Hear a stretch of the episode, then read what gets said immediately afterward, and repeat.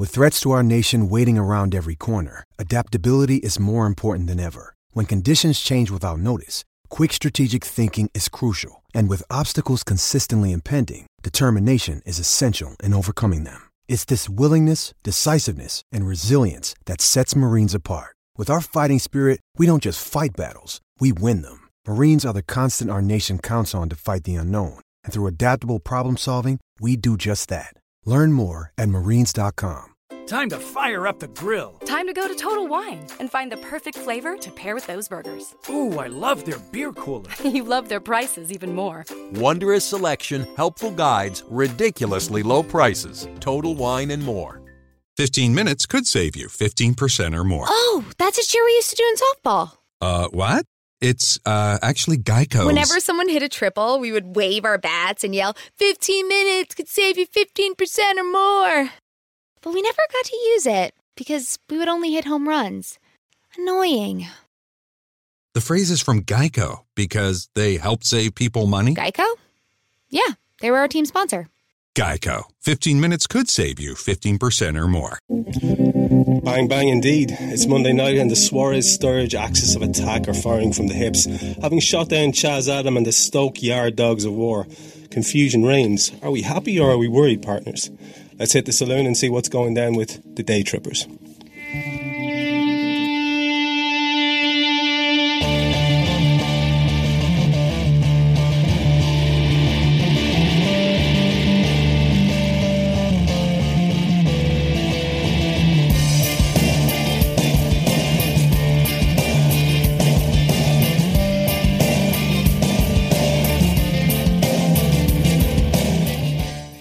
On tonight's show, we're joined by Mark Simpson to review the Bananas Gold Fest at the Britannia yesterday. We move on to our central midfield pairings in our worst all time 11 feature. We talk to Jonathan Wilson about his new book in the show, which was in Dublin last night. We look ahead to the return of Aston Villa next Saturday, which affords the Redmen a chance to atone for the poorest performance of last campaign. And we conclude proceedings with another cornucopia of listeners' questions delights. So five times are bringing over Didi Hamann and Jamie Carragher. We'll be there and we'll be offering you the chance to be there too with a competition for some tickets to the event. Now, Mark is on here to give us more information on this very subject and to tell us what we have to give away to some lucky listeners. Mark. Yeah, so uh, for those who don't know, uh, Five Times uh, is headed up by Jan Molby. It's the LFC Formers Players Association. Uh, it's been going for a, a few years now and it was just created to bridge the gap between the club and the fans. Uh, all the work they do is to raise money for charity, and they've done lots of events uh, already. They were in uh, South Africa in November uh, playing a, a, football game um, over there against the Kaiser Chiefs, not the band. Uh, and they um, it was a sellout crowd. Did well there in Dublin last year, um, and, it, it was like a really quality event. Next month, um, in February, uh, Jamie Carragher uh, and Didi Hamann are going to be appearing in Dublin. Um, it's going to be probably the only time that you'll get to see Jamie Carragher doing an event like this. He's got no plans to do any more. He, he just wanted to come over and uh, say thank you to the Irish fans that have supported him over the years. So uh, if you haven't got a ticket, um, there's 150 left. Um, anybody who wants to get one, um, what I'm going to be doing, if you go to my Twitter account, which is at Mr. Mark Simpson, I'm going to be tweeting out links on how to get one. Um, if you've got any questions, just get me on email, Mark Simpson at fivetimes.co. Um, and yeah, like, it really is limited seating left. it's pretty much a sellout. We're literally getting rid of the last 100 150 now, and it's like I say, Didi Hamann, Jamie Carragher talking about Istanbul, asking, answering questions. Um, it's it's going to be a pretty special night.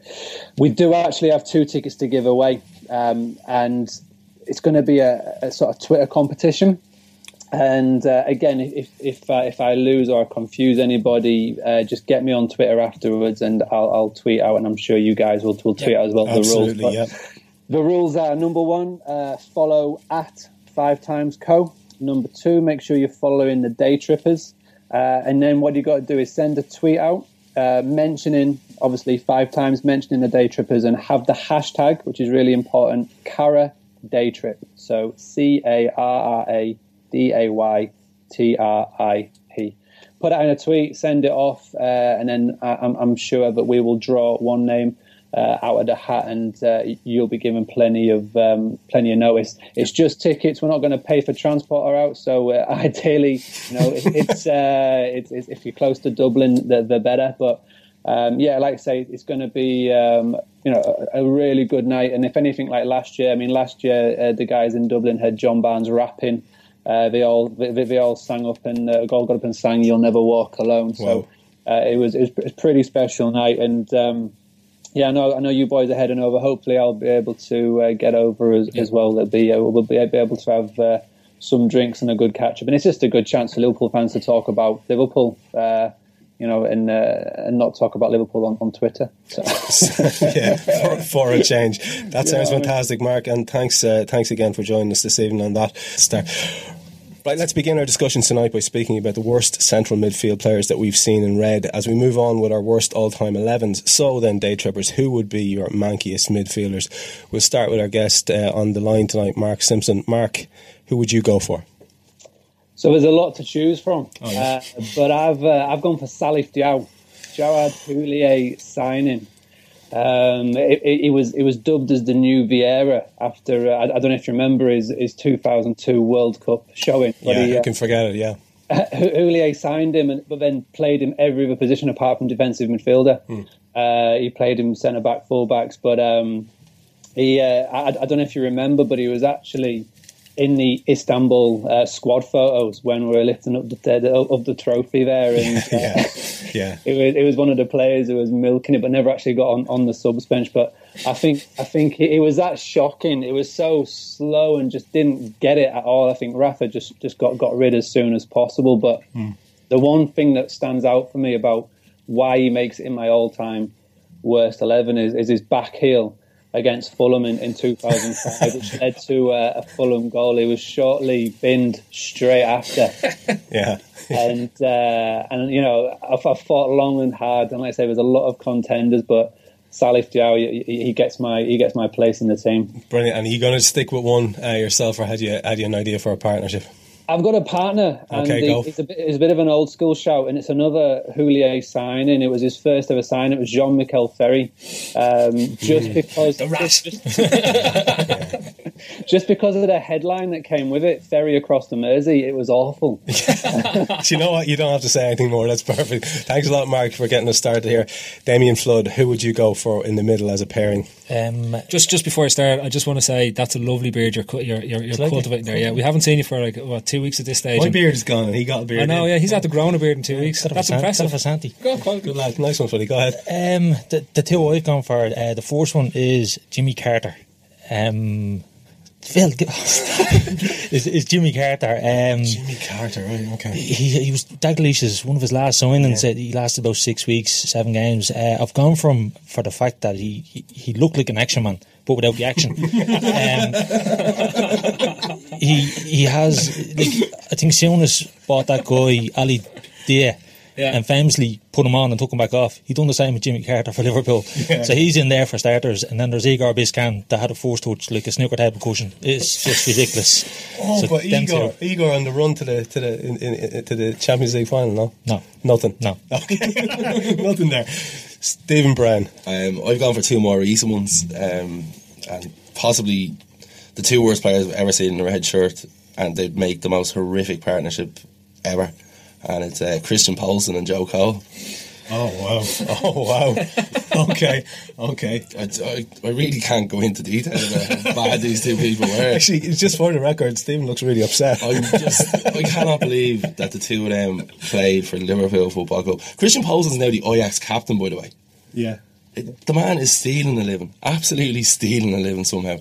Um, and Joe Cole, yeah, it just hands on his knees after one run. Yeah, yeah, I, th- I think that's it. Joe Cole envies my fitness, and that says a lot. Perfect. Phil, who are you go over? I, Mark robbed my first one, which was going to be Salif Diao. Um, I remember the 2002 World Cup, and I thought when when when I watched that, that fella destroyed midfield on his own. He, he destroyed France. He was box to box. He was pacey. He was aggressive. He, he, could create goals. He looked like he had goals in him. He looked like the ultimate midfielder. He looked like somebody that was going to dominate football for the next twenty years. Then we signed him. Um, he's in there. One, I'm, I'm going to dig back to a signing that we made that was that was billed as signing one of the best midfielders in England at the time, and um, Paul Stewart. Oh come on, that's mine Paul, again. Paul Stewart, and I, I have to say, I remember when Paul Stewart signed, and there was a buzz of anticipation that we were signing this powerhouse of a midfielder. He was Souness reincarnated. He was he was everything you wanted in a midfielder my Jesus, he was appalling. I, I remember, I remember even. Th- I think that was the first time I realised that players could be absolutely diabolical, and it was just you're just looking at past you. Nothing went right for him. He was just he, everything he did was just atrocious. He had horrendous hair as well. He had horrendous hair. He was straight out of an Eddie Murphy film. Eddie Jerry, you know, is what coming to America last night. Jerry curl. He had the Jerry curl juice in the whole lot. He was just uh, everything that he was just. Oh, he was appalling. So he's Paul Stewart's definitely in there, um, and you know, there's a toss up, but I'm going to go for one which I'm going purely on monetary value for what what was in there. But Alberto Aquilani for the 20 million we paid and for the return that we didn't get out of him. He was a, he like he, he was an atrocious signing. We're talking about the worst eleven. The fella barely ever played for us. Now, whether rightly or wrongly, or, or he had something to offer, but he didn't, and it just he was he was Alonso's replacement. Um, That's sad. And, and like he, there's a footballer in there, but he's even uh, when he went to Milan on one of his loan spells, he did well. Um, but he just. I, I remember him playing for Roma before he signed for us. I remember destroying United at Old Trafford, and we never saw that player at all. Um, notable shouts for Ivan Leonardson um, because he was another that we signed to make to be a missing missing link in the midfield. He was appalling the list is endless. Mark is right. Like, there's there's a, there's a delightful selection box going on here of midfielders you could pick from. Well, to clarify, your, your two were definitely then Aquilani and Jev.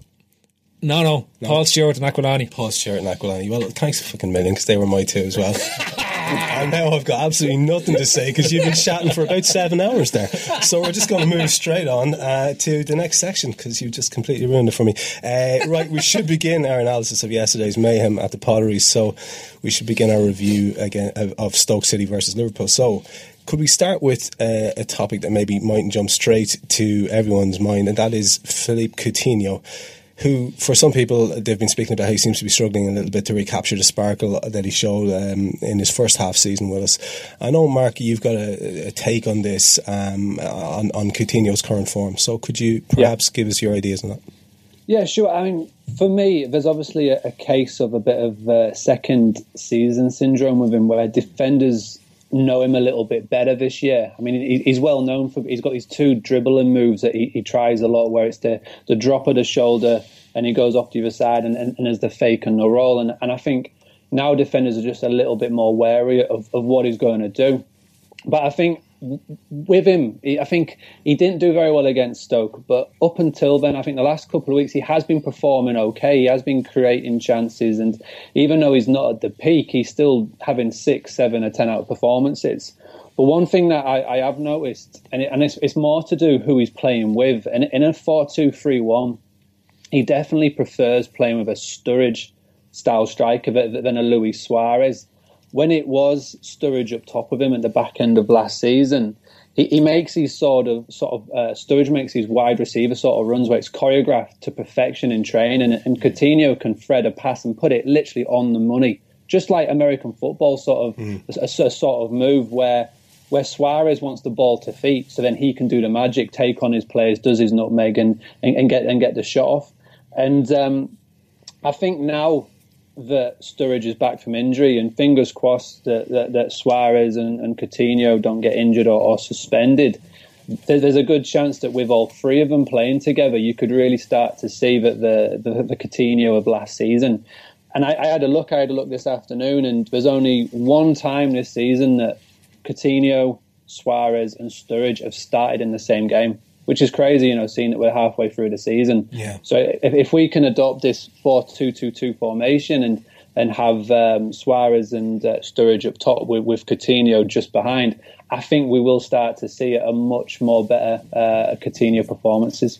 Yeah, and do, do you think, Mark, it's going to be a thing that he's going to struggle with all the time, which is the clear lack of pace that he does have in comparison to other attackers in that position, um, uh, especially when he's pushed out to the to the wide uh, areas. I think I think he actually prefers. I think he got asked uh, in in, in pre-season what position he, he does prefer, and he says he prefers it out on the left. I think in, in, in the centre, it's, it's been known that he does get crowded out. Um, but I think on the on the wide left, he does get a chance to cut in. I think with when he possesses that that touch and that vision and that passing ability, I think it's a case of where he doesn't really need the pace of say a Sterling. Mm.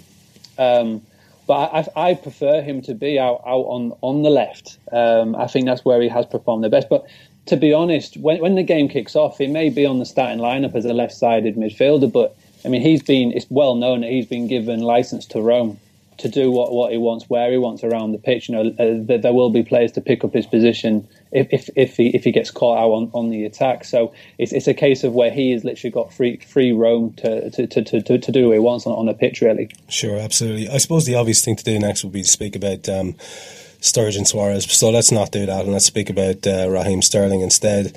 Now we've got our own Phil here, who's leading the Told You So Brigade tonight with his insistence that he always loved him and he always backed him to the hilt, especially after Hull when all the rest of you bastards were slagging him off. And he is he is stepping it up. Um, he was essential, uh, played an essential role in the, in, in the, goals. He seems to have rediscovered that physicality that he showed in the early part of his career, ironically when he was lighter. And he's on his longest ever run in the first team. So are we seeing uh, a man who's going to be part of a permanent setup there in the forward uh, in the forward uh, um, players? Phil, do you think? I think um, having watched the game yesterday and looking at, at, at Sterling's performance, everyone today has been talking about Sturridge coming back and the Sturridge and Suarez combination and uh, you know the the SAS and the whole lot. But to be honest with you, like Sterling for me has has an integral part in, in the goals in terms of what went on, especially the the, the last goal, the, the the Sturridge goal. It, like he he wins the ball out on the wing, cuts it back into Suarez. Suarez then puts a beautiful ball in. You know, there's there's a fluidity of movement that that himself, Sturridge, and Suarez can accommodate when you're playing it with, with a three. That also allows for width in that that three as well, because Suarez likes to drift wide and then attack at angles. Sterling himself was holding the shape on the right hand side an awful lot and keeping width in our play when when players are coming to join in he just looks like a player who has confidence. And I thought when, when he came back into the side uh, uh, in the whole game, he looked like he was lacking a bit of confidence. He'd also maybe had his own question marks in his head where he'd been playing at right wing back and had been played at right back in other games as well. But I think he's learned from that. I think he's, he's, he's rebuilt his confidence. I think he's, he's now believing in himself and he's backing himself when it comes to taking on players, which he had sort of maybe lost for a bit. Um, and when I look at Coutinho now, and, and, and, leading on from Mark's point earlier, he reminds me an awful lot when Sterling starts to drop off at the end of his first spell in, in the 11.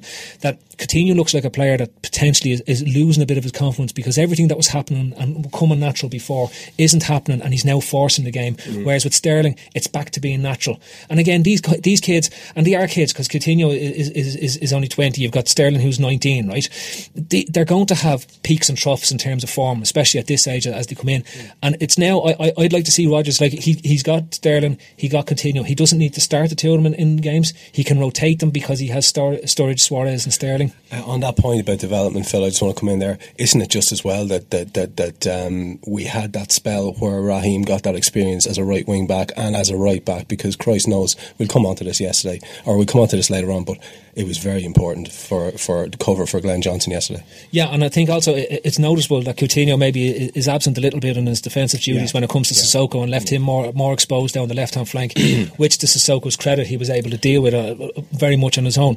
But I, I, I, genuinely think that we're, we're seeing the emergence now of the Sterling that we expected to see.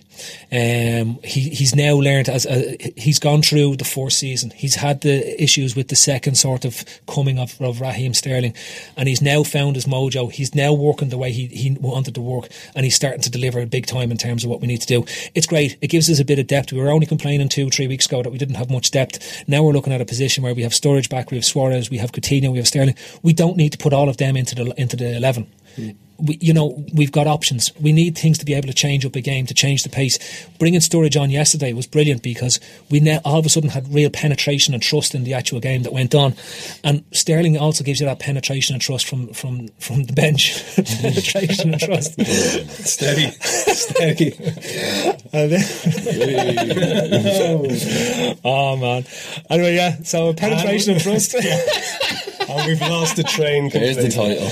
Okay, right. Uh, let's let's let's move on to a different. Damien Flood, could you speak to me about the midfield here? It was it, look. It, let's let's let's be honest. It was the worst performance in a while in some, in some ways. Um, Henderson probably struggled a little bit. Um, is it surprising that we had that lack of mobility given that both Lucas and Gerrard were there present in the midfield? Rodgers, we had him speaking afterwards about how wonderful uh, Gerrard was at, at defensive midfielder, speaking about his dominant personality and all that type of thing. Did he control the game? Uh, to me, his passing was quite poor. Um, I mean, look, Charlie Adam looked good. Uh, against us, uh, And pacey, and pacey. and, and he Yeah. looked, And Charlie. Adam. Charlie Adam looked. Charlie Adam looked quick. Should sign Charlie Adam. Let's get him. you don't you don't start that again. what what what's what's your take on, on the two boys back together again in tandem? I, I, I think we've done this to death the last few weeks. They, they, they cannot play as a tandem. Now, in fairness, the, the couple of times that they did play earlier on in the season, both of them played deep. Um, but yesterday there was a bit of a change in that it was Lucas had pushed on and being he was more like where Allen was last week. Unfortunately for Lucas, he hasn't got the legs to do that. Um, he was pushed like, five minutes into the game. He's breathing heavy and he's struggling. Um, Gerrard struggled at DM for me, defensive midfield sitting in there, because the simple thing to do at defensive midfield is win the ball and give a simple. Roy Keane was the master of it. Gerrard was getting, he was winning the ball, and he was trying to tread 60 yard passes through to, through to him and he was just giving it away. Mark, you- Mark Simpson, what, what what are your thoughts about uh, Rodgers' reluctance to play Gerrard in, in an attacking midfield role, where so many people are shouting about uh, him being more effective, where he did very well against Oldham? Um, wh- what's your take on that? I, I really don't know what he's thinking behind it. And I was really surprised yesterday when the game kicked off and uh, all of a sudden you see Lucas in the opposition penalty area, which is some of it I ain't seen all season, you know. And I think and Lucas was Gerrard- surprised. yeah, he was. And, and seeing Gerrard and Gerrard sitting in, in that deeper role, and, and maybe that's like a sign of things to come. Now, obviously, Allen and Henderson have been our standout midfielders probably since the uh, Tottenham game. And, you know, I remember Gerrard was in the Sky Sports studios there, and Carragher said, you know, how are you getting back into this team? And I think with, with Gerrard playing that deeper role, I think it looks like now that Lucas is the one that's going to sit out because Allen is presumably back next week. And um, you know, if you were if you were to sort of get in the mind of, of Rodgers and think of a midfield three at present, you, you're sort of thinking to have Gerrard with with Allen and, and Henderson. Um, as far as wh- why is he not playing a more attacking role, I, I really don't know. Maybe it's a case of his legs. Maybe it's a case of Gerrard having a word with Rodgers. You know, he's the captain. He's got a lot to say. Um, There's- may- there's- that is a role that he wants. There seemed to be an agenda there almost, in there, Mark, in terms of the two uh, the two post match interviews. Gerrard talking it up and talking up his his um, uh, interest in playing there, and uh, Brendan then talking about his effectiveness there. There seemed to be almost like a, a, something that they kind of agreed to talk about in advance. Mm. Well, it's uh, it's it's interesting, and, and it's obviously be interesting to see what, what Lucas is thinking of all of this, 'cause, you know, because te- technically he, he he would have thought that that position was him nailed down. I mean, maybe with, with Lucas, he's been given eighteen months now to come back from his injuries, and uh, I think you can sort of see that he's not at that level of where he was uh, un, under under Kenny before his injury. I mean, he, he's not. I mean, we're at the moment Liverpool are striving for Champions League. Uh, this time next year, if, uh, when when we are in the Champions League and we're coming up in, in our group games, do, do you want to see Lucas being our starter defensive midfielder? I think that the, the answer is no. You know, it, it, but he is a good squad player. He's a great squad player to, to have around, and you know, I, I think now is probably the time. I think it's, it's very telling that for the rest of the season, you know, unless Liverpool go out and sign a defensive midfielder in the next couple of weeks, you will probably see Gerrard being the more deeper with uh, with an Allen and, and Henderson midfield. But going quickly on Gerrard yesterday, I was watching it and I was thinking, you know, he's given the ball a lot here, give, giving the ball away a lot. But I looked at the looked at the stats. It was our it, was it was one of the top players for, for pass completion. Um, it, it was um, it, it was it was like the third best, um, and you know it could be down to, to the weather conditions, but you know a lot a lot, a lot of players were, were giving the ball away yesterday. But you know he, he recovered the ball the most. He, he had the most successful tackles. He had this you know the, the, one of the highest pass completion rates, and then you know that ball out to Johnson. You know, Yeah.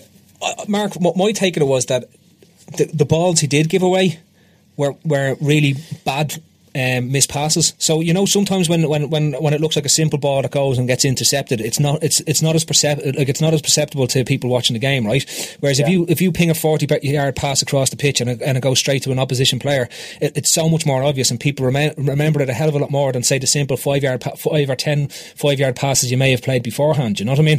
Um, Yeah, and I, I thi- agree. I, th- I think that could be like the, the- when he does give away possession, he tends to give it with a big diag that, that, that gets cut out and, and gets seen an, awful lot easier than something that you know it might, might be even a 50-50 ball into a, into a midfielder looking to turn say an Allen or or, or, or, or a Henderson. I think with um, Lucas, he's very good at reading the ball, and you know his, his lack of mobility is sometimes his, his his reading of the game can obviously make up for that. But the you know there's mm. lots of players out there. There's lots of midfielders out on the continent that we can go out and sign that would be able to be an improvement on, on Lucas. You know, I, I like the guy. I, you know, you can see him being at Liverpool for the rest of his career and being happy as as a squad player. Mm-hmm. You know, and I hope that he does make the the Brazil World Cup squad because it'll be a nice little you know comeback from injury and, and a real big like sort of two two year period for him. But I think the Gerrard Lucas conundrum is getting as annoying as the Gerrard Lampard for England conundrum it was all those years ago. It, it's, it's like a case of where it's just boring now.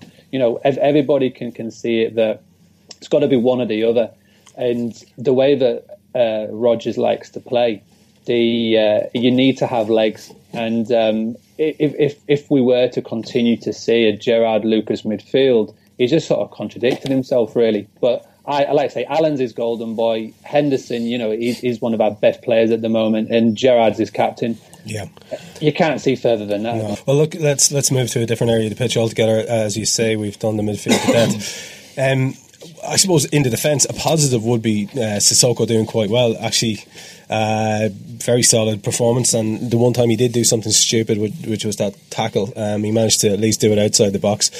Um, Damien Flood, would you, um, as someone who was possibly not his greatest fan, would you think that he was, uh, you know, uh, adequate again, or actually maybe even good? Um, Cissokho for me yesterday, he he was okay. Um, he done his job, um, Yeah. and as a fullback, your job is to defend. Now we keep hearing this about Johnson, great attacking player. You're a fucking fullback. Defend, defend crosses, Yeah. and stop other team scoring. If you give us anything the opposite end of the pitch, great. Cissokho done that yesterday. Mm. Yeah. he defended and he defended stoutly. Um, he didn't give us too much going forward, but he done his job. Yeah. If the other fella on the other side done his fucking job, we wouldn't have conceded the first goal. Which is, is uh, basically we can't seem to avoid the fact. We can't. Yeah, Because- because uh, almost it was almost like Cissokho looked good in comparison with Yeah. the, the, gen- the gen on the opposite side. If you're giving marks out of ten, you got a six or a seven Cissokho. Like he was solid. No, Yeah. no better. Yeah, Uh, yeah. that's- that's- Well, let's bring you straight in on that then. I, I know you've, you've been vocal on Johnson before, but I mean, what does this kid have to do to get dropped? I mean, he was awful again. And and by the way, uh, you know, I'm on record as as as someone who thinks that he when he plays well, he's a wonderful footballer and he does offer a lot. But God, he was awful again and looks. I mean, he, he looks disinterested. How many times can he fail to cr- uh, stop a cross? I mean, has he? When does he ever stop crosses? Um, on the Crouch goal, himself and Suarez. Actually, that was the main one of the dominant features of, of that match was Glenn just jogging around the place, actually jogging away from danger, jogging away from danger areas. Um, what's going to happen there, Floody? I mean, I, I've said it, and I've said it a few weeks ago. It's time for Kelly to come into that side. If he's the only fit right back we have, it's time for Kelly to come in. Um, I, I don't know if, if Johnson has any aspirations of going to the World Cup. If he's fucking playing like that, he shouldn't be on playing for, for, Yeah. for anything into the World Yeah. Cup. Um, it could be worth a while, and I've said it. He needs to spend some bench time and just get a little bit of hunger. Looks like a player that has, I don't know, other personal issues or something on his mind. He's just not putting the effort in. Um, and the, the simple things there yesterday, as a defender, you close the man, you, you, you're difficult to beat. He's not even doing that. But that's it. You can tell the difference between a guy who's off form, a guy who's struggling with his form, and who's busting a gut to try and put it right, and a guy who just looks detached. Yeah. You know, I, I- think most people that, that have played the game have always said that everyone goes through runs of bad form. Yeah. It doesn't stop you running, it doesn't stop you No, working exactly, hard. yeah. That- that- that's that's the minimum you're asking for. Yeah. Mm. He's not even giving that at the moment. I, I, I I honestly don't know. Like it's how he's getting picked every week is beyond me. It really is beyond it's almost like there has to be a story there that we don't know about. Um, let, to bring in someone else, we, we've sorry. I, will be honest with you. For the first thirty minutes, um, I, will go, cut across and yeah, welcome you in there, oh, Steve O'Day. Yeah, yeah. welcome, and, and, and, feel free to arrive at any time, Kate. Yeah, yeah, no, okay. I'm, that's that's how I roll. Sorry, mate. You're we've noticed. We've noticed. Mrs. says that to me as well. um, no, in, in, all seriousness, first uh, first 25, 30 minutes, Stoke set out with a game plan to target Cissokho. Yeah, and then they realised after 30 minutes, actually, this bloke isn't the weak link. Mm. The right full is. Let's mm. get down. And you could see, and out of it, he, he the difference in him. You know what I mean? He, he was he wasn't even in, in the game. No. You know what I mean? And and um, Wilson was left with having to deal with Sterling and sometimes Johnson as well because Arnautovic did, he didn't want to know a bit about it. He, did, he didn't want he he wasn't in the game. Mm. And then all of a sudden they clicked and they went, hang on a second let's start let's start attacking the left hand side. Let's get at like their left hand side, our, our right full. And the difference in the game from there on in, mm. Johnson just went to pieces. Yeah. He looked actually reasonably composed up to that point, but only because he hadn't been put under any pressure. Yeah. No one had had a go at him, and as soon as he, they did, he just bottled it. Well, it's nice. It's nice to see you off the off the Ali bin uh, where you were jumping no, listen, jumping on the lid of the Ali is bin. Is this Neil Field being improved right now? What do you mean jumping on the lid? I had a, I had a lock and chain for that bin. oh yeah, and by the way, uh, Casey's already got a told you so. In. Oh yeah, yeah, yeah. So, so that's all right. It's, it's there's, there's, someone, there's someone keeping the go, keeping it going. Got to keep her on. Stephen Brenn um, on Martin Skrtel. Um, what, what, was your take on him? He, he seemed to back off for the uh, for the Charlie Adam goal. I mean, he, he's worked on him on a daily basis. He must know that Charlie's not going to pass it off there, and he's going to have a pop. Um, did we think that he was solid enough? Apart from that, uh, how did he work with Kolo? I put this view out earlier on, obviously, and went back and looked at the highlights again um, after saying what I said, and it made me rethink that. I think that it was Toure was actually at fault, and he pulled Skrtel down with him. It seemed as though Toure decided that he was backing off, and he was the one dropping deep. Whereas at the start of the season, we seen Toure, and he was the one that was vocally pushing the side up further. Um, Skrtel was decent yesterday. Um, after watching it, as I said, after watching it back again, Skrtel was decent enough. Oh, he shouldn't have backed off if he hadn't goal. Like Stevie Wonder knew Adam was shooting as soon as he got that ball. Like there was no reason for him to back off. And if you look That's at because he was listening on the radio. but when you looked at it again, you see like Skrtel backs, backs, backs, and he actually end up inside his own box by the time he realises. It's as if he's seen the the line of the box in front of him and then decided, oh, we better try and close him down. And by that stage, Adam had already hit the ball. Steve, I actually have a theory on this. And as you said, he worked with him for a season and whatever. Mm. He just thought to himself, Charlie had him shit. And then he remembered, he, remembered he remembered that penalty and went, if he hits that fucking ball, it's out of the Britannia Stadium. It doesn't matter. And then, and then, Adam, Adam hit it and he went, bollocks, where did that come from? You could see the look on his face. It was, it's like he was going to go up to Adam and go, when the fuck did you learn to do that? Mm. Actually, when you put it like that, I feel sorry for him. I, I'd, I'd, I'd argue, well, on the Skrtel thing and watching the game yesterday, I, I, kept thinking to myself that was actually Toure who seemed like a bit of a fish out of water. Coming back to the old adage that we've been talking about for a long time, that two left-footed centre backs can't play together.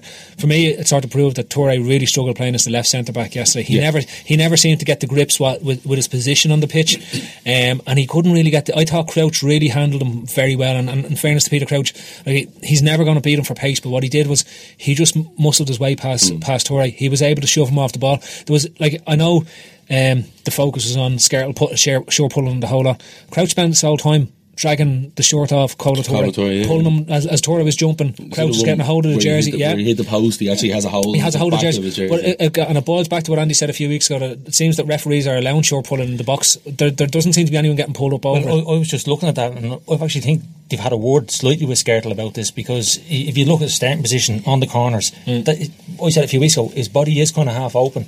He's not getting kind of touch tight, yeah. chest to chest anymore.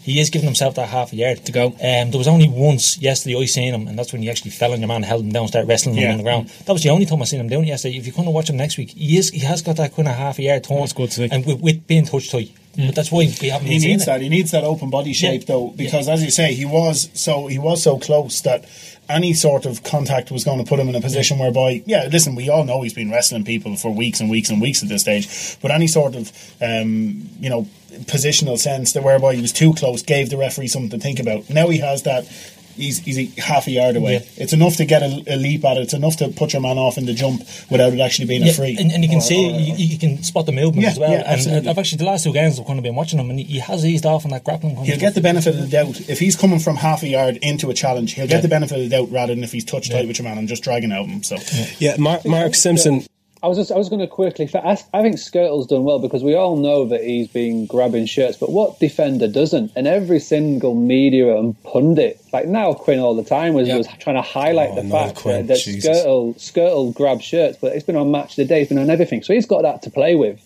Mm. And obviously, that the coach and staff have said to him, "Listen, you know."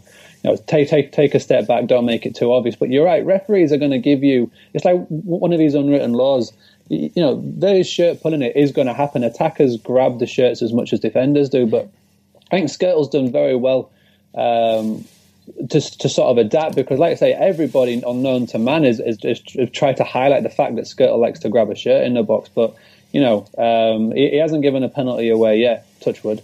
Uh, you know, yeah. But, uh, yeah, Jesus. It's playing against Benteke on Saturday. What, what, have I done? I don't know, but everyone here just grabbed the table, Mark. So, um, listen, the wooden table. the wooden table, yeah. Grab any piece of wood, you can touch it, touch it. Um, Mark, I'm touching wood.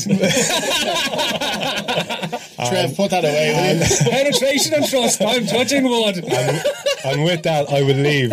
Um, Mark, moving to the last line of defence and Simon Mignolet, um, he's he seems maybe a little bit rattled after a couple of high profile mistakes, um, despite them being framed by good performances otherwise.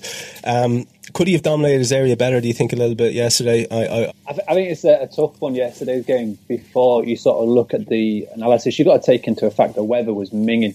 You know, it was uh, it was it was awful, awful uh, conditions to, to be a goalkeeper in. Mm. I think that when the defence is so deep and almost playing on your six edge of your six yard box, you know, it is going to make it really hard. And like Peter Crouch um, really did sort of take advantage of that. You know, he, he, probably will have been a bit nervous. Remember on the on the on the first game of the season, you know, he, he had that a, a do, sort of dodgy 40, 50 minutes, especially on crosses. But obviously, he did, he did the penalty save, so that's what everybody remembers. But I think that may have been playing on his mind. You know, I think he ha, he has made a couple of mistakes, but you know, he more than made up for it with those saves from Jonathan Walters' header, from mm. Gerrard's own goal mm-hmm. almost. And, you know, he, he, loves to save shots. And we're a team that, that lets the opposition have a lot of shots on goal outside the area. Yeah. And we've gone out and bought one of the best shot stoppers in the league. And I think, you know, he, he loves to save a shot. He, he, he will make the occasional mistake, but I think he's been one of our standout performers, uh, definitely of, of, this season, and um, yeah, he's, he's, one of the best keepers in the league, in my opinion. And I think yesterday we can give, give him a break, just like we can give Henderson a break because the conditions were, were, were filthy. Yeah. Uh, relief all around the room here as Phyllis stopped touching wood. Um, Steve Daly, could we ask you something? When, when all this, touching cloth, we'll be on out here. When all's said and done, Steve, games like yesterday's, are, are they not what you, basically essential stepping stones to becoming a top side. You've got massive pressure to get three points. All well, six of the other top seven have uh, have one or five or whatever the hell it was. Uh, are some of the only ones left?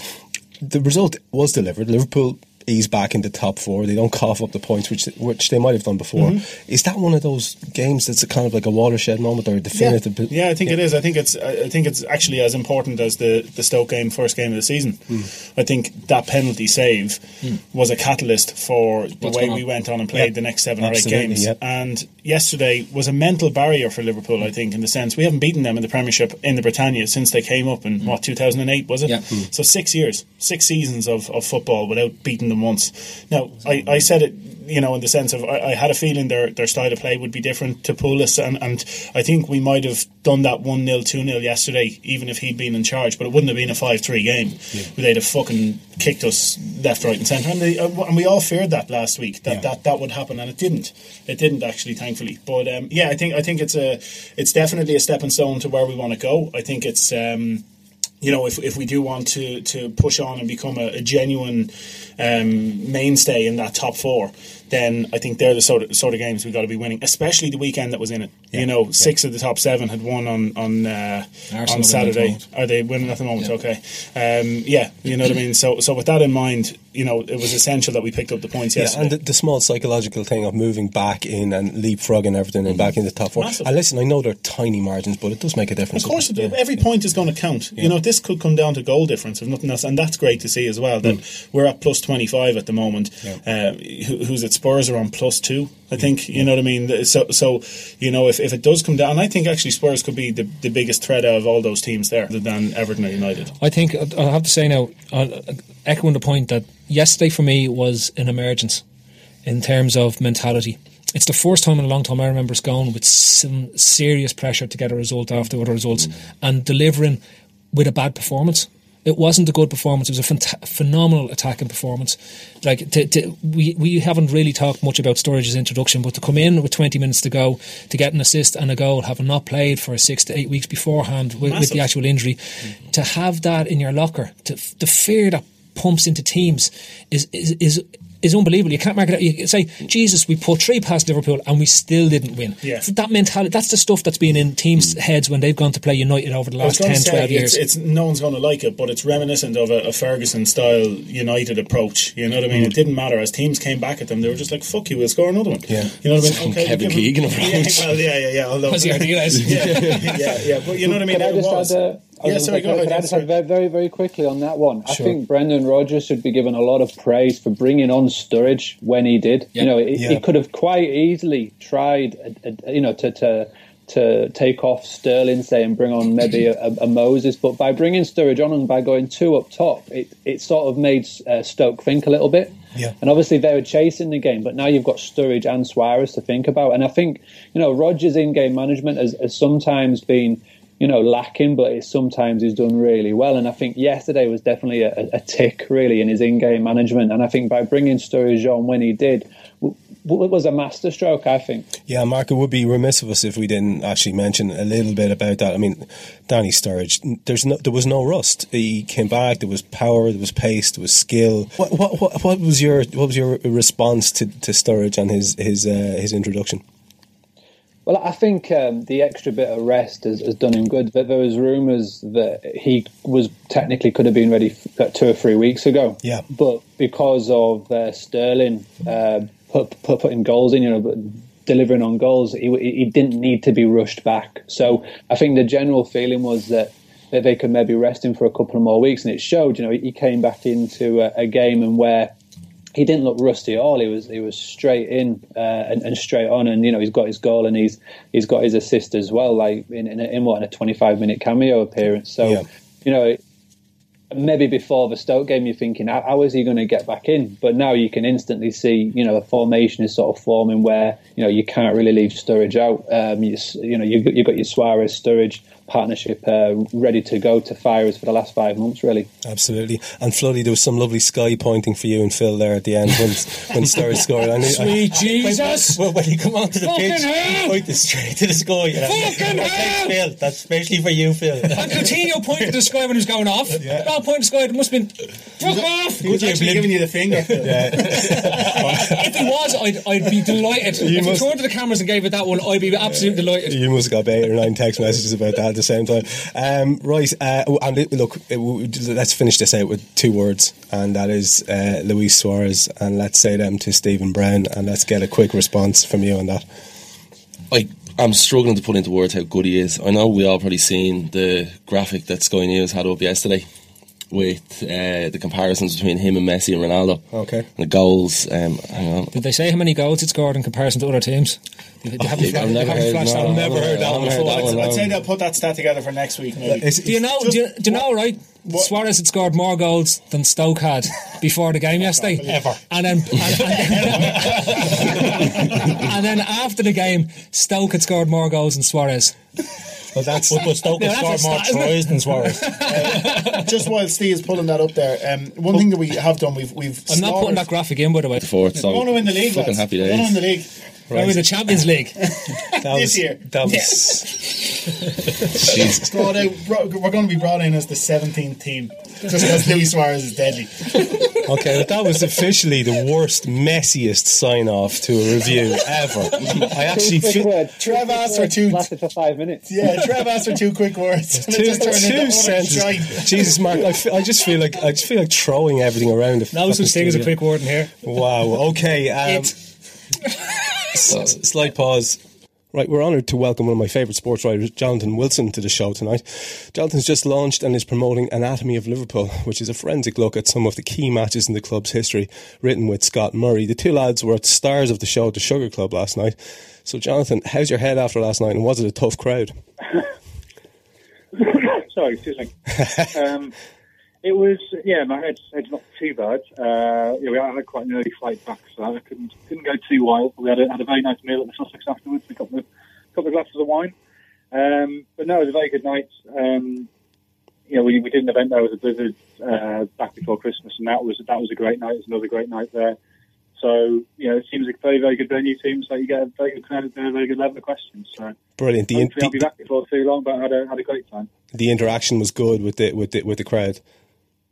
Yeah, absolutely, and, and that's one of the one of the key things. I mean, I guess the last thing anybody watching wants to see is sort of two or three people sitting on stage just talking, and the last thing we want on stage is to have to talk all the time. You know, we want people asking questions, we want people bouncing off us, and and you know, we, we got a load of that. So, um, you know, and you mentioned Scott and I, and John Keith was, was presenting, and if anybody hasn't seen him present before, he's an absolutely brilliant presenter, especially on matters to do with Liverpool because he, he's covered them for you know 40, 40 odd years for the for the Express. Sure. And he, he, he what I hadn't realised last night is he's a really gifted impressionist. So he was doing impressions of Shankly, impressions of Paisley. He does it like Hodgson as well. Excellent. So, you know, you got all of that as well. Excellent. Yeah, I can I can imagine that would that would lighten the mood quite a bit. Listen, be, being a non-Liverpool fan yourself, how hard was it for you and, and for Scott to get into the eyes and, and the minds of Liverpool fans to, to, to be sure that the, the matches that you were picking carried resonance for the fans, um, that, that, that you'd chosen the right ones. Did you canvass any any Reds when you were doing it? Well, Scott actually is a Liverpool fan. Okay. Uh, although he grew up in Basingstoke, I think his his father um, was a Liverpool fan, so passed that on to him. So I think you know it worked quite nicely. You had him with a you know partisan viewpoint, and, and me you know from the outside. Um, and you know, although I'm not a Liverpool fan, uh, I think anybody of my generation, I'm 37, Scott's a older, he's 41. Uh, but our generation, you know, when we were growing up, when we were first getting into football, Liverpool were a team you wanted your team to be.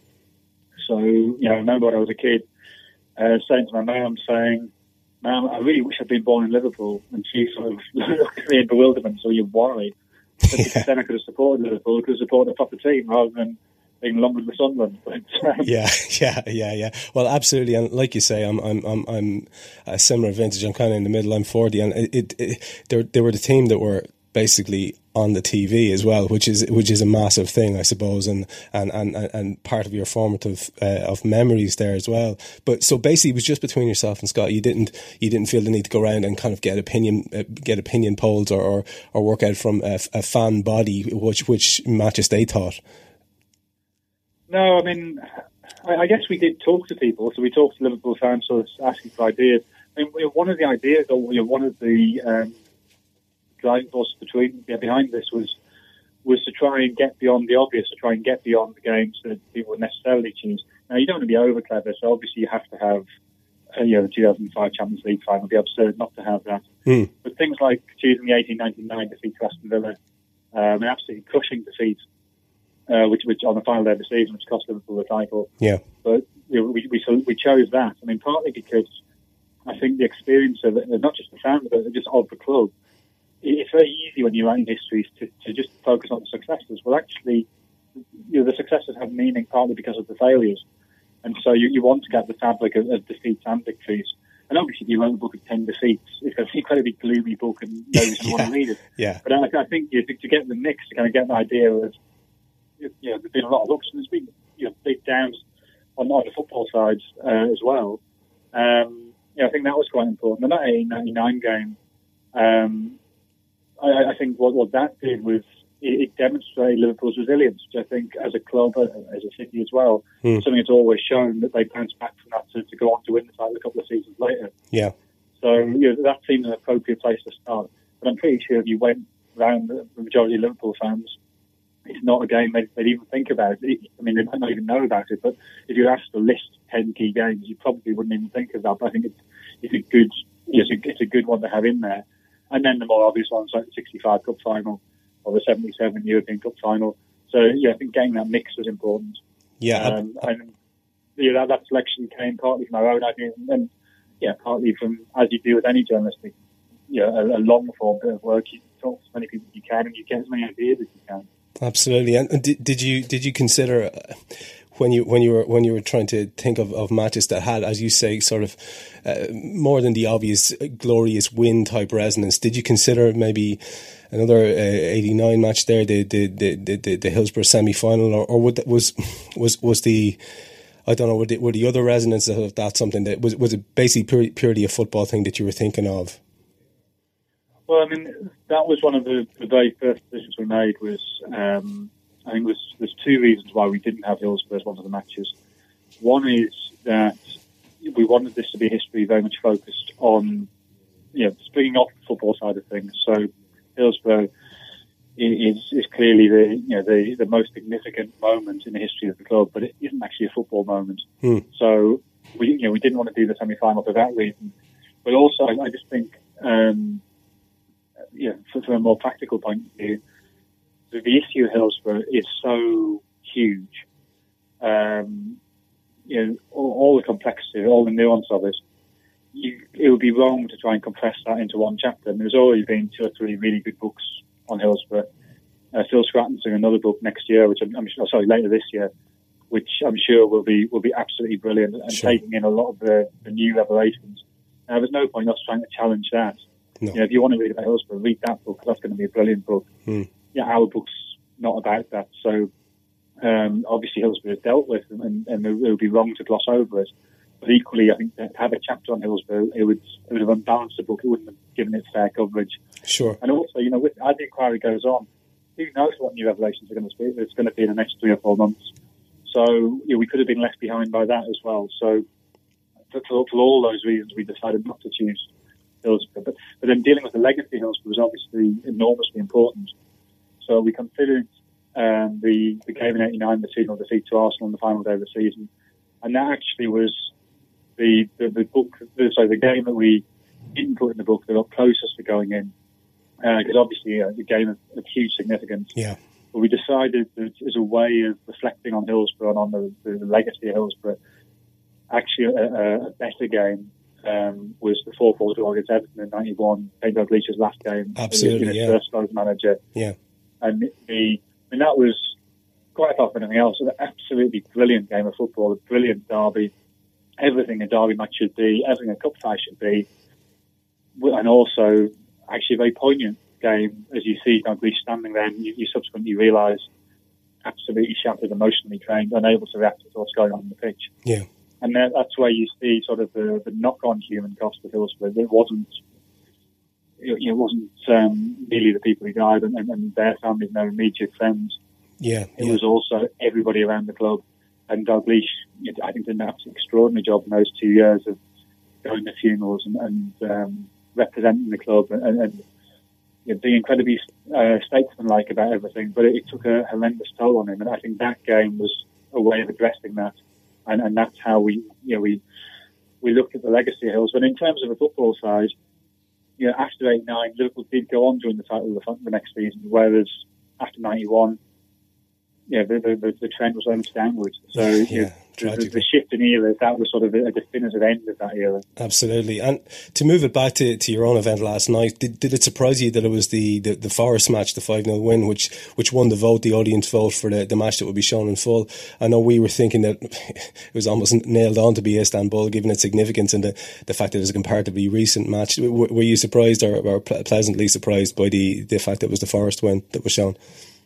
Um, I, I, wasn't sure to be honest. I mean, it wasn't a huge surprise. The top three were the top three, so yeah. that, that, one came top. Then the Istanbul was second, and seventy-seven, the Borussia Mönchengladbach European Cup final was third. Mm. Now, I think if I'd been voting, uh, I'd have gone for seventy-seven because it's, it's just a brilliant, brilliant game of football. Two absolutely superb sides, both playing very, very well. Um, my my guess would be that the three-three is quite familiar to people. A lot of people will have that on DVD. They'll already have seen it. They'll, they'll be able to go home and watch it whenever they want to. Yeah. Whereas the 88 game is that much harder to get hold of. Yeah. And it is held up as, as you know, one of the, the great exhibitions of football. And, and people have probably heard a lot about it, but maybe haven't been able to see the whole thing.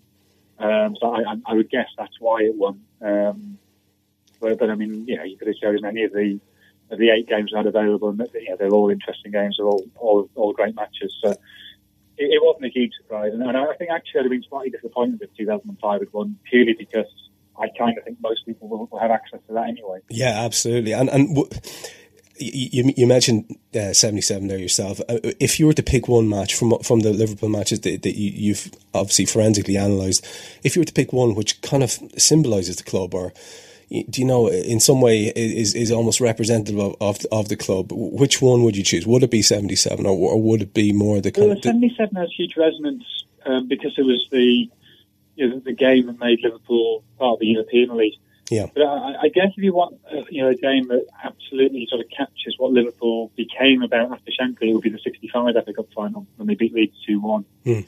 and that's a really strange game in that you you watch it with modern eyes, and um, you know you, you, think it's just a good game of football. At the time, it was absolutely panned, um, and it, it's two one after extra time. There's not a huge number of chances, but you know, it's a game where both teams pass the ball very well, they hold possession well, the movement's good. All the things you, would expect to see in a modern final, you see there, and you kind of get the final, you sort of excuse it as like lack of goal action, that, the occasion sort of makes up for that. Mm. And yet, you, you read the reports in Daily Mirror on the on the Monday uh, after that final, and you know, there's both a report and then an opinion column by Peter Wilson, their main columnist at the time, absolutely hammers the game, and they, they complain about what they call method football this idea of, of holding possession, of, of, being quite cautious in your approach. And you know, he says, well, I, am being told that if England are going to win the World Cup next summer, they have to play this style of football. Well, if that's the case, I want no part of it. Yeah, yeah. It just yeah. seems, you know, what, you know, with, modern eyes, uh, that's an astonishing thing to say because that is just football as it's played. Yeah. So I guess, I mean, Liverpool and, and Leeds were clearly in the vanguard of that style of football in England. And, and Liverpool, I think, you know, over the sort of 30 years it followed, um, you know, they they were the best at that type of, of um, cautious maybe the wrong word, but controlling football, yeah. football that doesn't take too many chances, that, that prioritises possession.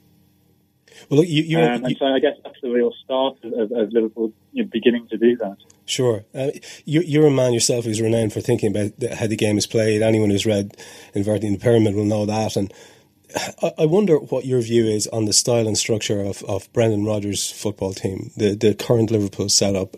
Um, what are, what are your your your uh, sort of basic opinions on that? Um, well, I think for football as a whole, it's actually quite important Liverpool does well. Um, and I don't say that of any romantic idea that you have to have a good Liverpool. I say that purely because if you if you look at the majority of the top teams in, in Europe, they they have an incredibly rich owner, and they go out and they buy the big name players. So you look at PSG signing Zlatan and, and Cavani, um, or you look at Monaco signing Falcao. know a lot of the time, you wonder are they being signed because they're big names, or are they being signed because of the clear um, you know, idea of how they would work together, how, how, how the, those, those players would fit together in, in the team unit. Hmm. And I, I, think a lot of the time there is no idea about that. You know, the, the, the, the celebrity of the player comes first and that's antithetical to everything I think is good about football. And so Liverpool, okay, you know, they're, they're not poverty stricken in any, you know, in any sense. They, they have spent money, mm. but the philosophy comes first. So they're buying players to fit that that way of playing. Um, and, and in Dortmund, I guess, are the, the other team in Europe at a, at a very high level who are doing it, maybe Napoli as well. Um, so I think it's important those teams do well and they show that you don't need to be mega rich that with careful tactical thinking and a certain amount of money, you can bridge that gap to an extent. So uh, I think from that point of view, it's, important that Liverpool do well. I have to say with, with Rodgers, when he first moved to Liverpool, there was part of me thought, is this guy just a spoofer? Is he, you know, is he just bluffing? Yeah. And there's still a little bit of that there, but I've been more and more convinced. And I think what's really telling and what's really um, to give Liverpool fans a cause for optimism for the future is how much better players he signed look in their second season.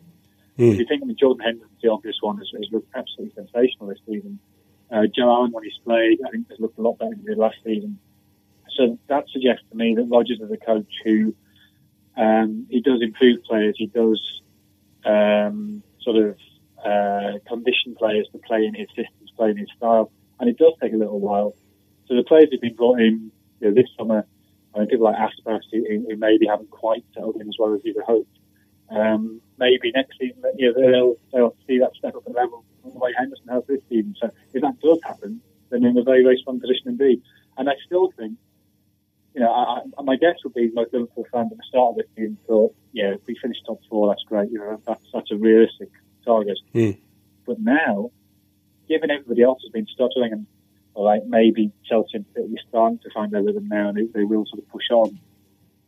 But the fact that Liverpool still have all the top teams to play at home, apart from United, who are out in the Championship race anyway, you know, there is just a tiny chance. Yeah, yeah. yeah. Um, and if they win those games, well, well even if they win you know, two or three of those games and, and, draw the others, they've got a fantastic chance of, of, just making it, or at least being in, being in the fight with three or four games to go, which, given the financial disparity, it will be an astonishing achievement. Sure, absolutely. I mean, you, um, I've followed uh, on Twitter your with with, with uh, Roy Amusement as, as a guy who's suffered uh, with his own team. Uh, your your uh, your tweets on Sunderland on a regular basis. How are you feeling now about life under Gus Poyet? Um, um, did you did you were you one of those who felt that it, it, it was basically time for Di Canio to go when he did go, or what was your take on it? Yeah, I mean, you know, sorry, excuse me. The the whole Di Canio thing. Um, I felt very uncomfortable about everything to do with her. That, hmm. uh, you know, Sunderland is, is a is a left wing town. It's, it's, a town with a, a, very proud tradition of tolerance, um, and you know, Di Canio's if if the fascist beliefs he's, he's said to hold uh, are true, if, if, it is the case he holds those, those beliefs, then that makes him antithetical to everything town has stood for historically everything you know, I believe politically and, and you know, historically what, what the city has believed politically. Mm. And that, that makes me uncomfortable. Um, but at the same time, I'm not convinced totally that that is what he believes. And I, I felt that you, know, you see it a lot in journalism where the sort of low hanging fruit that he grabs at him. It's, it's, it's easy to flag somebody off who's kind of is supposedly declared themselves a fascist. Know, that that unnerves me a bit. I think he should have been given a chance, and, and some of the club is his fault for not giving him this chance mm. to actually explain what he does believe. And I'm completely prepared to believe, and I, I just don't know this. I'd like to be informed. I'd like to be educated about this. You the term fascist in, to to English ears, to British ears, you know, there's, there's no good side of that. That's just a, an out and out bad. But perhaps if you grew up in in the poor suburb of Rome, you have a different idea of what that means. It just means sort of strong government and, um, you know, uh, prioritising discipline and, and, you know, okay, uh, enhancing the strength of the military, that kind of thing, mm. which isn't what I go for, but equally I don't find it morally repugnant. Um, so I, I, wish he'd been given more chance to actually explain what that term means in his, his, in his eyes, what he actually believes. But I mean, by the end, that was irrelevant anyway. That you know the, the season had started so badly, he'd fallen out with everybody so badly that you know it, it's taken sort of two or three months to put, to put that right, or to start putting that right. And do you feel he is doing um, that that that job? Yeah, I mean, yeah, there's a clear, been a clear shift in how someone play that. The Bournemouth's better now. Uh, then, yeah, they only lost one of the last nine games in all competitions. Hmm. Still pretty major flaws in that squad, and I think uh, the the revamp of the squad happened too quickly. I think that, that caused instability, which you know, exacerbated the problems that the, the, was causing anyway. Um, but they they have played a lot better in the last two or three months. They they had a tendency to shoot themselves in the foot. You know they've uh, well, I think it's five red cards and six red goals so far this season. Uh, they've had a, a, really annoying tendency suddenly to play abysmally badly for a 20 or 30 minute spell. So the first 20 minutes against Cardiff were absolutely awful. And we're lucky only to be 1 0 down. Um, the game at home against Villa, the last half hour, they're absolutely dreadful chasing the game. Hmm. And then game, the games away at Villa, away at West Ham, uh, home to Norwich, they sort of had the better of those games, but they couldn't quite get the goal. And so they were three draws. It could have been, you know, in another world, it could have been three wins, and those extra six points would suddenly be thinking, well, mid-table, they're safe. So I, I think what, what they have done is they put themselves in a position where there's a chance of survival, but you do worry whether, you know, they're starting so far behind they won't be able to sustain this. But, I mean, the big positive is they've still got to play uh, Hull, Cardiff, West Ham, West Brom, and Crystal Palace at home. Hmm. So you, you think they're five games, they could, they could win all of those. I think look at Swansea home on the day, which again is a game you'd hope to win. The failure to pick up, you know, 14 points in those six games and then get another five six points away from home, that probably will be enough. So there's a chance there now, but I'm, I'm not confident. So finally, then to, be, to to kind of sum it up, do you think that you have uh, with Sunderland a better chance of staying up than Liverpool do of getting top four, or how would you equate those two? No, I think Liverpool's chance of getting top four is, is stronger than Sunderland's of staying up. Right. But Sunderland's got to have a bigger chance of staying up than Liverpool do winning the title. Well, look, we, we, we, will wish you the very best of luck and the best of luck with Anatomy of Liverpool. And thank you very much, Jonathan, for taking the call today. Cheers, that's no problem at all. Thank you. Thanks. Slight pause, and let's move on to our preview of uh, Liverpool Aston Villa, which is Saturday's evening match. What was that slight pause? That was a slight pause. Jennifer Is this, is this like when you're reading a play and it says pause and you actually read it I instead said slight pause, and then there was a slight pause, so you can edit it, you fucker. I gave, I'm giving it to you. I'm trying to work. I'm trying to work with you, here. Trev rocked in with slight pause anyway.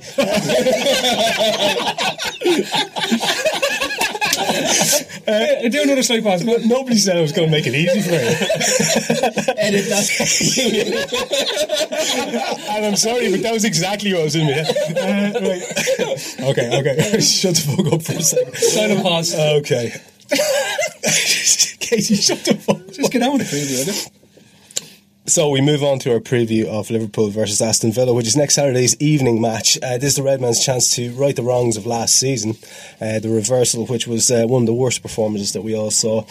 Uh, no margin for error. So, what changes do we envisage in the lineup? Uh, Damien Flood, can I come to you first on that?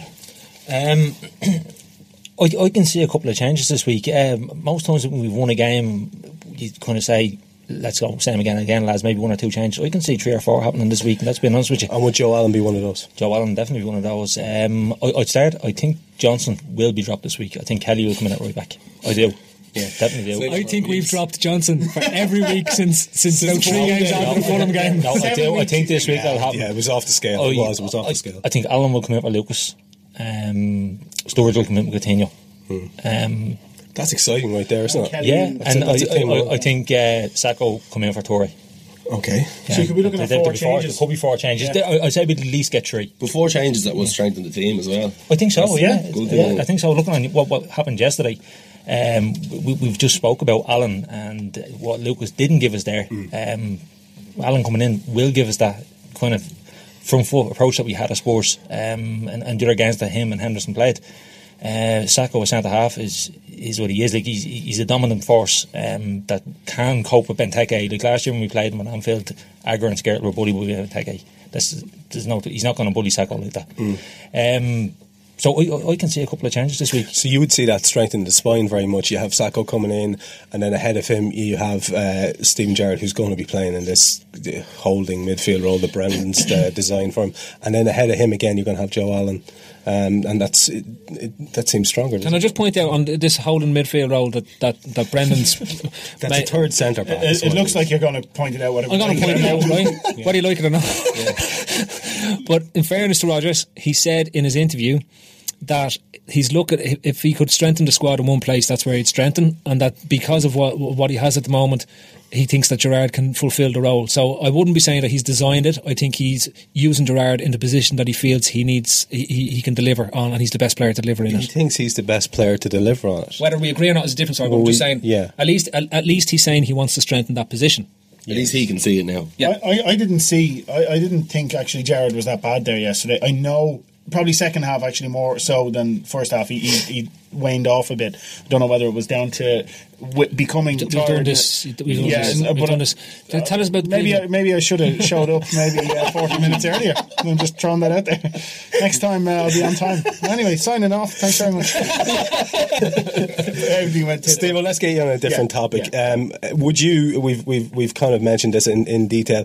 Let's look a little bit more at um, not Johnson here, but Kelly. If you're going to bring back in Kelly, given that Johnson has been pretty rancid in terms of form, uh, what what does he bring, or how does he improve us? uh, a level of, of composure at the back. You know what I mean? I don't. I was going to say I don't think you're going to get the rampaging forward runs that you get from Glenn Johnson, but we haven't had them recently either. No, no you know what I mean? rampaging. So, No so. I think what you'll get is you'll get a solid seven out of ten performance from Kelly, which will be enough uh, against Villa. Mark, you've been looking at what we need for Champions League, um, achieving what we would have seen as uh, the season's goal back in August. How far down the road are we along that process? Yes, I, I've been looking at it. We've got 17 games left, and uh, I've been I've been sort of trying to sort of work out where we need to be at. And you get anywhere near 70 points, 70 points north of that, and and you, you you're putting yourself into a really good spot. And this year it is going to pretty much come down to, to the wire. I think you've got to look at what what other advantages do do Liverpool have over the uh, competition that we've got for that spot? And, and the first one is is that with with no European football where United and Spurs do, we're only ever going to be playing uh, two like th- three games a week uh, once, uh, and, and and that's the Everton game that's coming up there very soon. So barring any FA Cup replays. Or anything like that, we're, we're, we're going to be very fresh. So it, I know we, we haven't got the biggest of squads, but you know we haven't got many games compared to say Spurs. We're going to have to start doing that Thursday Sunday uh, tr- uh, sort of routine very soon. And United are going to obviously have the Champions League. I know Everton are in the same boat as us, but I think to, to be honest, Everton are going to like sort of flip away very quickly. I think it's going to come down to between uh, Liverpool, uh, Man United, and Spurs for that final fourth place spot. Really, you see, you see everything falling away, Mark? Yeah, I do. I, I just think that their squad is, is, is a lot more lighter than us, and, and injuries will, will, will start to happen. And I can just see, I can just see them them, them falling away, um, and it'll just sort of uh, have Liverpool, United, and Spurs. And that said, do you think that our, our uh, potential top four chances are contingent upon strengthening? Well, don't get me wrong. If, if we can strengthen, if we can bring in this midfielder, uh, if if we can bring in um, an, an attacking midfielder who can score goals, and ideally a fullback, then absolutely, I'd say that if, if we can bring in those spaces, you can more or less guarantee our fourth spot. Mm. But I think even if we don't, I mean, you look at the midfield. Gerrard, Allen, Henderson, Lucas. Uh, that's that's a strong group of four, and then you've got squad players like your Albertos. I mean, Sterling was a squad player up until a couple of weeks ago. Yeah. Um, you've got Flanagan. Don't forget Flanagan's to come back for the weekend, so he can slot in at left back and uh, Yeah. and, and and get and get Cissokho on the bench. Yeah. Um, you know, we do strengthen, if, and if we strengthen well, then obviously, you know, our chances are great. But you know, there's, there's 17 games left. We're currently on 42 points, right? If we can get nine wins, nine wins, that's that's 69 points, and that's and that's and that and, you've got to bear in mind as well that we've only got out of the top 10 teams at the moment, Southampton and Man United to go to away. Everybody else has got to come to us. Yeah.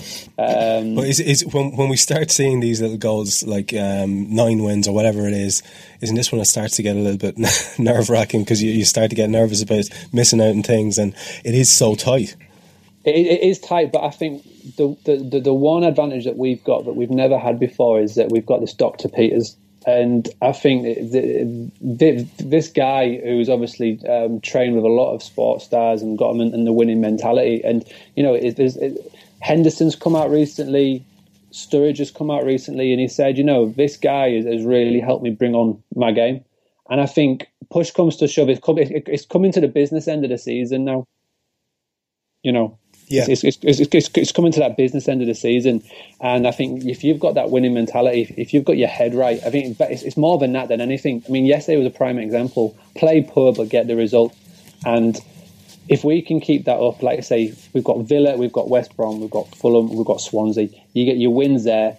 You know, and then you've got your likes of Tottenham, Cities, Chelsea. They've all got to come to us. Arsenal, we don't have to go anywhere. You know, we don't, we'd have to go any major. You know, we, we have to go to Cardiff and we have to go to places like West Ham and Norwich. But you know what I mean? It's it's a it's a big possibility that, that you, you sat there on the 11th of May. Liverpool are playing Newcastle at home, and, and that's going to be my day trip. That's going to be my trip to Anfield of the season. Right. And I'm going to be sat there, and you know, fourth place could, could be already be in the bag. You're going to be sitting there touching wood, is what you're telling us, Mark. So You'll be sitting there watching the title. I'll be touching everybody's wood. Yeah. right. We'll definitely get one of those wins on We're- Saturday as well, by the way. We're going to start with you, Mark. Then we'll uh, start bringing things a little bit closer to home and get focused back on the Villa game. We've already talked about the strengths and weaknesses and so on. So, where, how do you see this game ending for us? Oh, I, I can see a win. I mean, Yeah. w- w- w- if, if we do win this game, that's nine wins on the bounce at home at Anfield, which is which is massive. Everyone says about Man City how good they are at home, but you know, nine wins on the bounce at, Anfield would Mhm. be a, a massive statement to put out there. And you reckon, you reckon that's Um, we- yeah, I think a, a win, and um, yeah, uh, I can just see Suarez getting at least two goals. Yeah, I, I can see some sky pointing from uh, from Daniel Sturridge, hopefully. uh, Damien Flood, how do you see it ending? Um, kind of. I'm a bit of a pessimist, but Phil's pointing to the sky over here, so something's going to happen. something's going to happen on Saturday. Uh, the roof's going to fall. I'm looking at a I, crack. I think I think barring a catastrophe, will we won't win this game. You know, like we have to win. I am barring a, ca- But Barring a catastrophe, we won't win the I- game. I- yeah, you're confusing me now. We'll- we'll- that's you pointing to the fucking Stop sky. pointing, Phil. Stop pointing. Put your wee beard and point to the sky. for fuck's his beard, touching water, pointing the sky. So you, Yeah, yeah, we, we should be winning this Yeah. game. Um, and, uh, t- two to three, no problem with all that. okay, Stephen Brown. we can go out and smash Villa, whatever score we fucking well want, because Villa are terrible. Oh, Steve. They are terrible. Villa oh. are absolutely Oh, no, you horrendous. oh, no, Oh, no, you didn't. Villa are on such a slide. at the moment. Girlfriend. Yeah, but it'd be just our luck that they'll arrest that slide against us. I don't know. So you see a big win, Stephen? I did. Yeah, I, four, five, six. Good God. Uh, Whatever many you want. Jesus. Steve Daly. Uh, I'm, I'm thinking 3 1. I said 3 1 last week uh, for the Stoke game Okay. and got that tits up. So I'm going to have another bash of You're it. just going to keep rolling out that score until it works. It's gonna happen and then I'm going to say, I told you so. It's a fucking good, it's a fucking good policy. Lads, do you remember last week I said 3 1? Yeah, it was 3 fucking 1. told you so. Told you so. Told you Well, so. I'm actually going to get right behind that as well because I've got no original thoughts of my own. Right. Uh, so, on to our listeners' questions.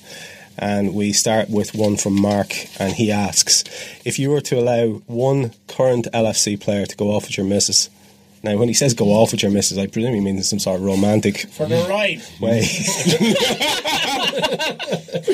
Thank If you were if you were to rent her out for the night for the ride, who would it be? Uh, who would it be uh, and why? the, mo- the most the most vocal man here has been Stephen Daly, so I'm going to bring him straight back in here, Steve. Uh, uh, who would you trust with your missus? Luis Suarez. We're back to trusting again. He'd, he'd have her done in two minutes. The job done. That's Luis Suarez. Luis Suarez, job done.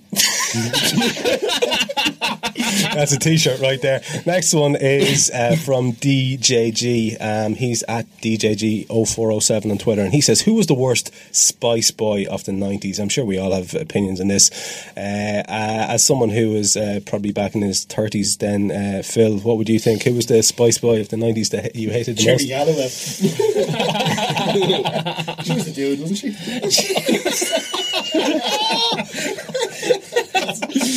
Phil, worst Spice Boy ever. There was none. I loved them all.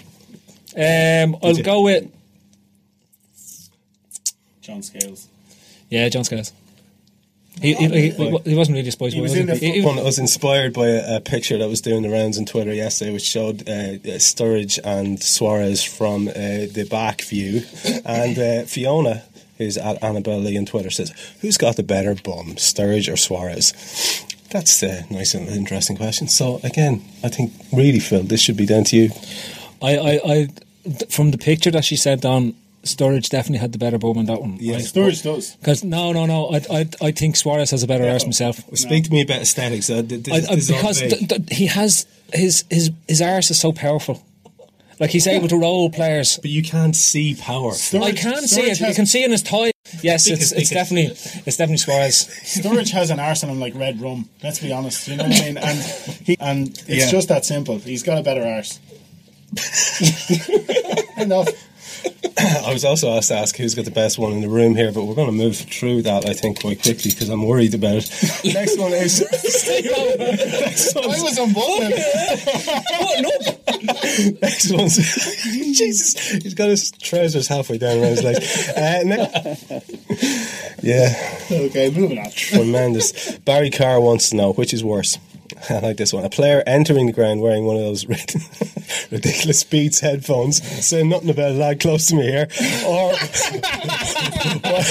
or uh, a Ponzi Chanel bag, as he calls it. Which is the worst? One of those uh, ostentatious big pairs of headphones, or the little kind of delicate underarm bag. Watch bag. Yeah, Floody. Any any opinions on this?